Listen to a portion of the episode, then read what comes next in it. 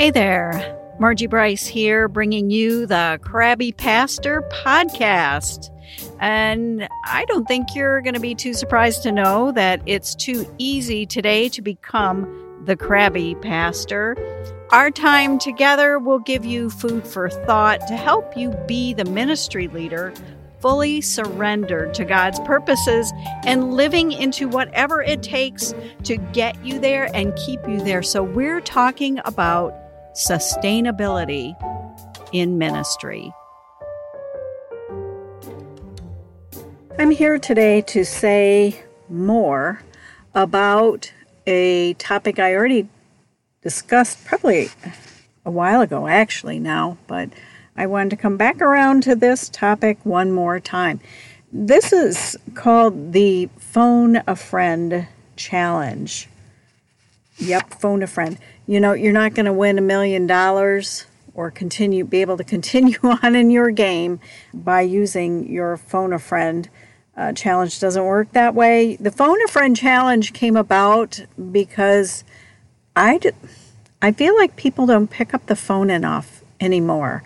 You know, um, we just we send our thoughts and prayers, and I know that if you mean that in all sincerity, I don't mean to bash at you, but that's being challenged in our culture right now anyway. With you know, well, what about actions, and and probably policy as well, but you know, it's the whole thoughts and prayers thing where it it might mean that you give a lot of thoughts and prayers, but you know, like the person that needs the thoughts and prayers that you're directing it to, I mean, do they like sense it? Do they know? I don't know. I'm just saying. And and what else is is popular to do instead of actually, you know, like picking up the phone is sending somebody those that little praying hands emoji, which somebody along the way said, I can't recall where I saw this, that that is not praying hands, it's a high five. I was like, what? What? I mean, like, I had to Google praying hands emoji to clarify this for me. But it does say, when you Google praying hands emoji, it does say it could mean please. Oh, please, please, please. So, so, so I don't know. You know, you can use that praying hands emoji to signify that you're praying but I, you know, the phone a friend challenge is about actually picking up the phone on behalf of someone else and the challenges that they are going through. I don't know, I was always a pastor that had to go into the hospital room and look at the person who was in the bed there. I had a sense of whether it's dread, alarm, or or just a sense of peace that things were going to be okay. I had to go and look physically at that person. And sometimes the same is true with a phone call. You can express a lot more with your voice than what you think, you know, and whether it's texting or messaging or a comment on a Facebook post or some other social media, whatnot, that's a rather flat medium. And sometimes, you know, you have to read something through a couple times and give people the benefit of the doubt, I guess, about what they intend. But I, I still think there is a benefit to actually picking up and your your iPhone does work like a phone as well. You know, it's the beast of a computer. I get it. It delivers a lot of content. I understand. But sometimes you got to actually use it as a phone and let your voice be heard. So, okay, now you're saying, okay, that's, you're kind of making a lot of crabby commentary here. I am reserving the right to do so it is my podcast, and the podcast is indeed called The Crabby Pastor, which is what you don't really want to be, right? So that's why we want to do a little self care, right? But I'm reserving the right to be the Crabby Pastor in this particular moment and in this particular episode. So I am upping the ante for the Phone a Friend Challenge to. I want you to get off of this podcast, not right now, not yet.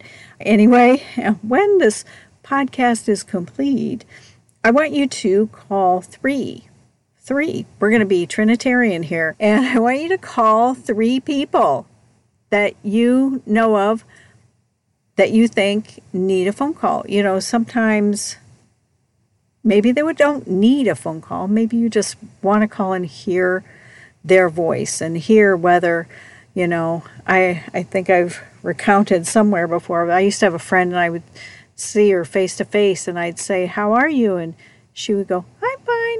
And the higher the the note was that she hit, "I'm fine," you knew the worse it really was, you know, but you learn that over time. Anyway, so you're probably thinking, or you might be thinking, you know, I don't know that I want to do that. A, somebody told me to do something, and I don't necessarily want to do that. And B, I don't know who this person is that's telling me I need to do that. But I have at least three other reasons that I think might go to the heart of the matter and maybe why why you should not participate in this phone a friend challenge of calling on the phone and speaking with three friends. The first is that you really don't want to wade into someone else's muck and mire in their life when you kind of feel like you have more than enough of your own. And I relate to that it's not that I have a ton of muck and mire, but I certainly am, you know, um, I think I mentioned that I lost my dad about a month ago and he passed. And so that is always looming large and grief is a goofy thing. And then there's been shifts in my household and, you know, we had baby birds go out the nest and that's a shift and a change, right? And, you know, I just have had family family health issues come up, not my immediate family, but outside of my immediate family, but family nonetheless. And, you know, I get it. I get it. Who would want to call me, you know, and listen to me? But then I say, isn't isn't that what we're called to do? To reach out to someone else that we know is struggling and just offer them your ear and your heart for a little while, you know, and sometimes I feel like I need to call people as well. So this is always a challenge to myself as well. You know about that, right? You preparing a sermon, you think, man, I need to listen to my own stuff. I just, I know that if I, I can't think about my own stuff when I'm really intently listening to someone else. And maybe for that brief moment, you know, my concerns can be lifted and I can help another friend carry their burdens. Number two reason that you may be resistant to participate in this challenge of phoning by the telephone to speak with three people in your sphere of existence is, you know, I know they're going through a rough time and I don't really know what to say. And that that is the challenge that many ministry leaders face. You know, you don't want to say the wrong thing. You don't want to make them more upset. You don't want to make them cry. When in reality, you know, tears tears might be healing. You just you just never know. You just have to wade into a situation and maybe just Start by asking some caring kinds of questions. How are you? Do you know do you know how many people, you know, just you ask that question directly and they just kind of seem to avoid it and dance around it and start and you have to come back and ask it again. Eh, so maybe it looks kind of like this. Hey, how are you? Hey, no. How are you really? Really, how are you? You can hear the difference, which, you know, if you type that into a text message, yeah, it just doesn't it just doesn't travel with the kind of compassion that you want to go with it. Um, you can always say, What can I do to help? There might be nothing, you know, or there might be, Can you go to the laundromat and pick up? There might be something like that. There might be nothing, but you might not even consider that just calling to ask that question might be the very kind of help that was needed. Here's here's the last one I want to offer to you is is, you know, reasons that you might hesitate or put off. I'll do it later. And you notice how later sometimes never arrives? Later is is this last reason. I can't seem to slow down enough and take the time to do this. Hmm. You know, I, I guess that ties into, you know, a question that I'd like to ask is how fast are you running on that hamster wheel anyway?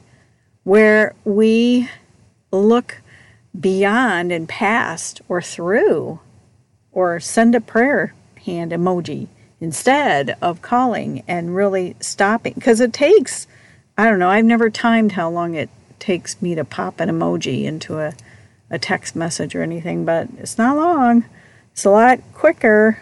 You don't have to listen to anything. You don't have to wade into the muck and mire in anybody's existence or even ask, well, you could ask a question, maybe, but what if you can't seem to slow down long enough to take the time on behalf of someone else?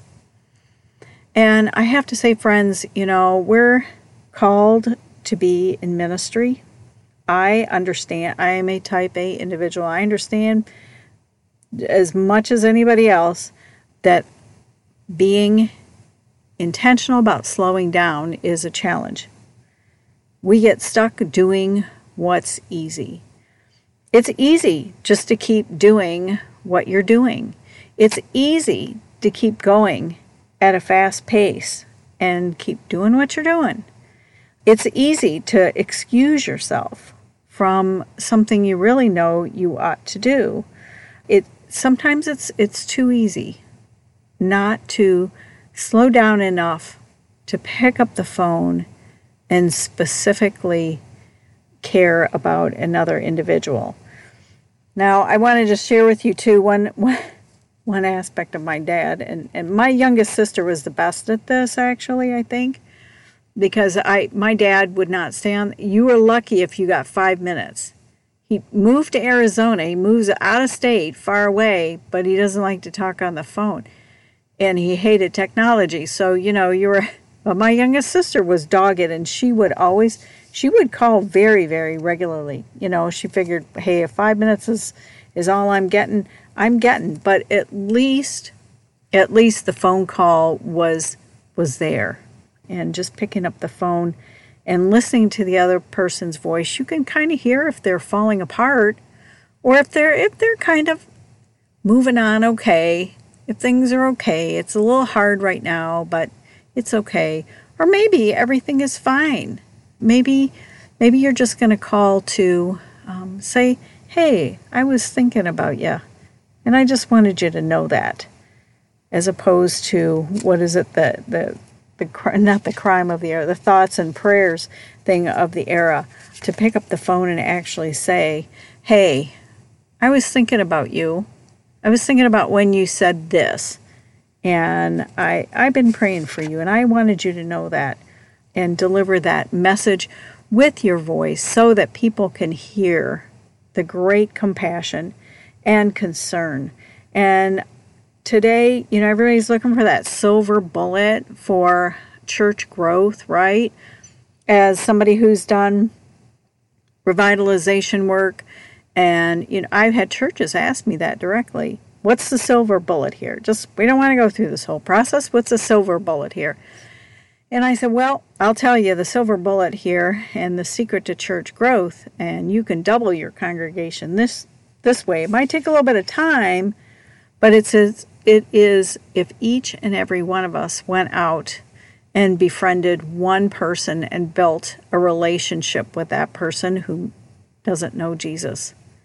You know, it might take years, it might take years for you to really build that relationship to the point where a person asks you, you know, so what is it with you? You are just so weird. You you just you pray and you, you do these things and you know, explain to me why.